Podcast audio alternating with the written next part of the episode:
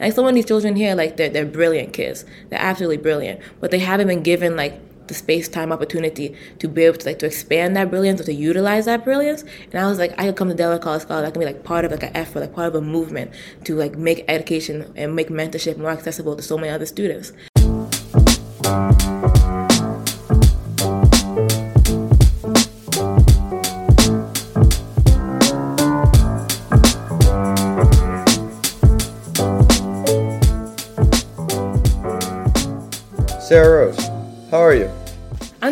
Thank you. Can't complain.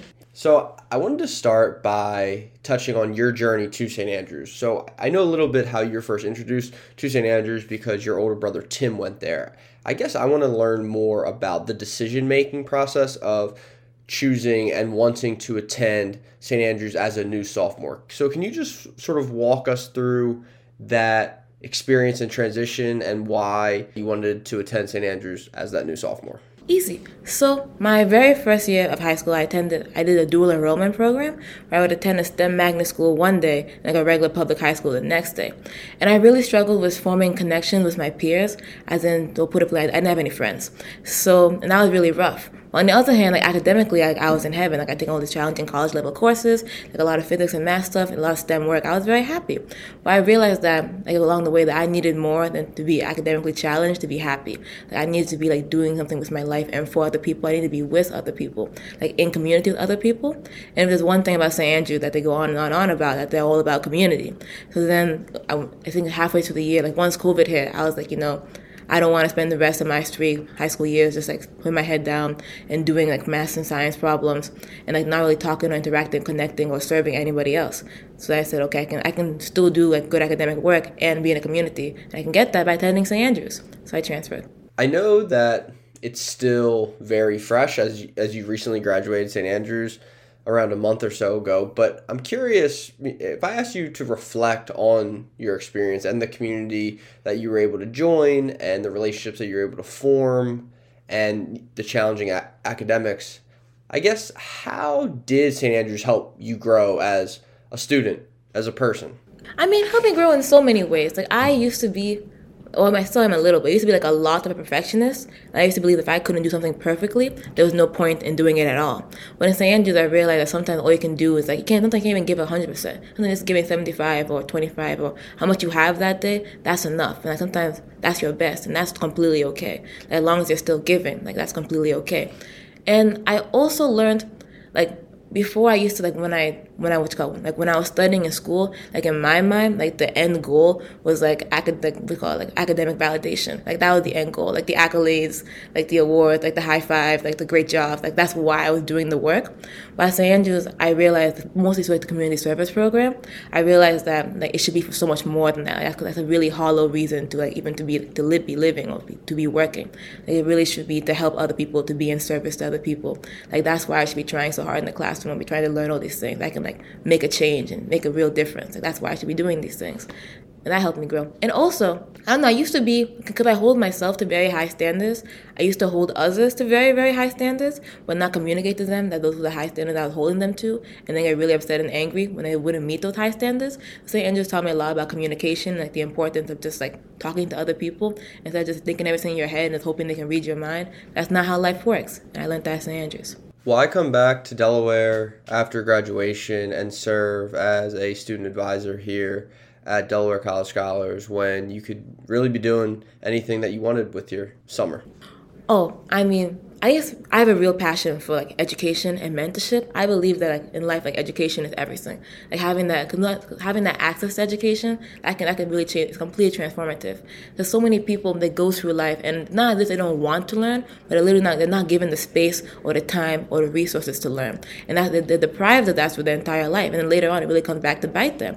And like some of these children here, like they're they're brilliant kids. They're absolutely brilliant, but they haven't been given like the space time opportunity to be able to like to expand that brilliance or to utilize that brilliance.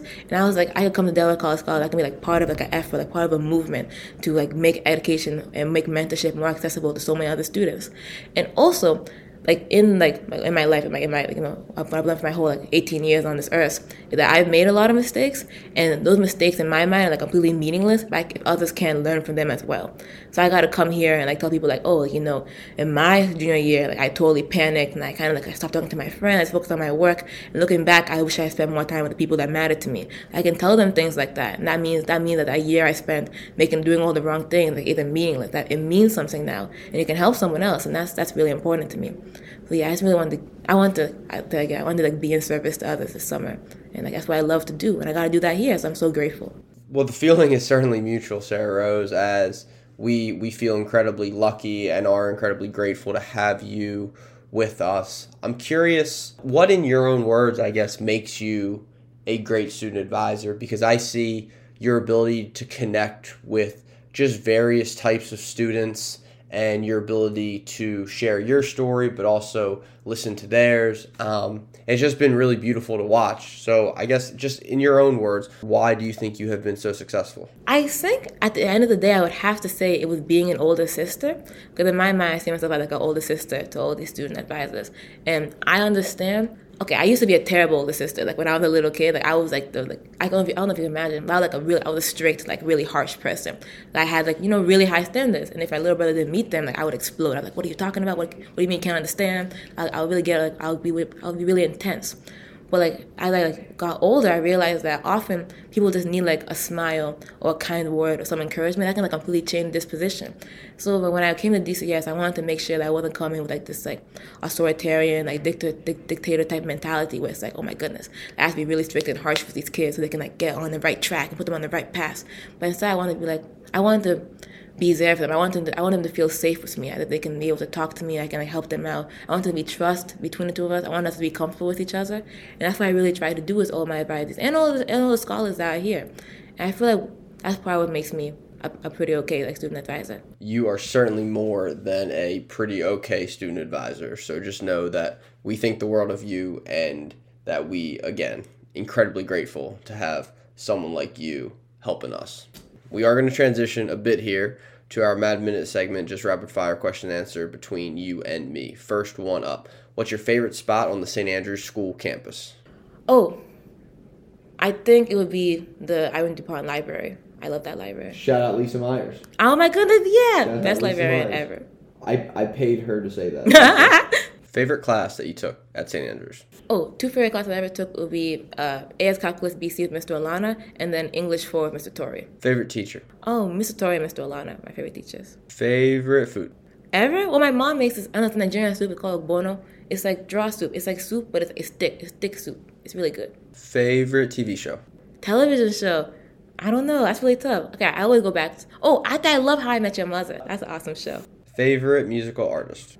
Mmm. Okay. It would have to be either Ava, SZA, Rema, J. Cole, Kendrick Lamar. One of the five. You recently turned 18. I did. Shout out to you. If I asked you to reflect on just life, hmm. what are you most proud of? I'm really proud about how my understanding of failure has changed. But like before, I used to like really fear failure, and if I failed like in any capacity doing anything, I would like totally spiral. Like it would be like the end of the world. Like an A minus on the test, terrible. Like I was talking to someone and like the uh, conversation got really awkward. Horrible. Like I would be, oh my god, like I'm failing at the person, failing at the student, failing at the daughter. I used to, I used to always think about the negative of the things I'm doing. But then I think maybe like when I was like, I think it made probably at St. Andrews, I realized that you know, even though I might not do everything perfectly, even though I might make mistakes sometimes, that's just because that's like I'm a human being, and I, I just call it like, what is life without mistakes? Like, it, are you really living if you're just like doing everything perfectly and everything going great? Also, that's like inconceivable. That's never gonna happen. No one can ever live like that. So I'm so happy that I become the kind of person that I can be. I can be so happy with the little things, even like the little imperfect things. Like this morning, I woke up and there was a student who needed ibuprofen. I took her to the get ibuprofen. She came back. She was really happy, and that was an awesome, perfect moment for me. And I was so happy I was able to do that for someone. And it was really small, but like you know, it really like it made my morning like you know kind of meaningful. So yeah.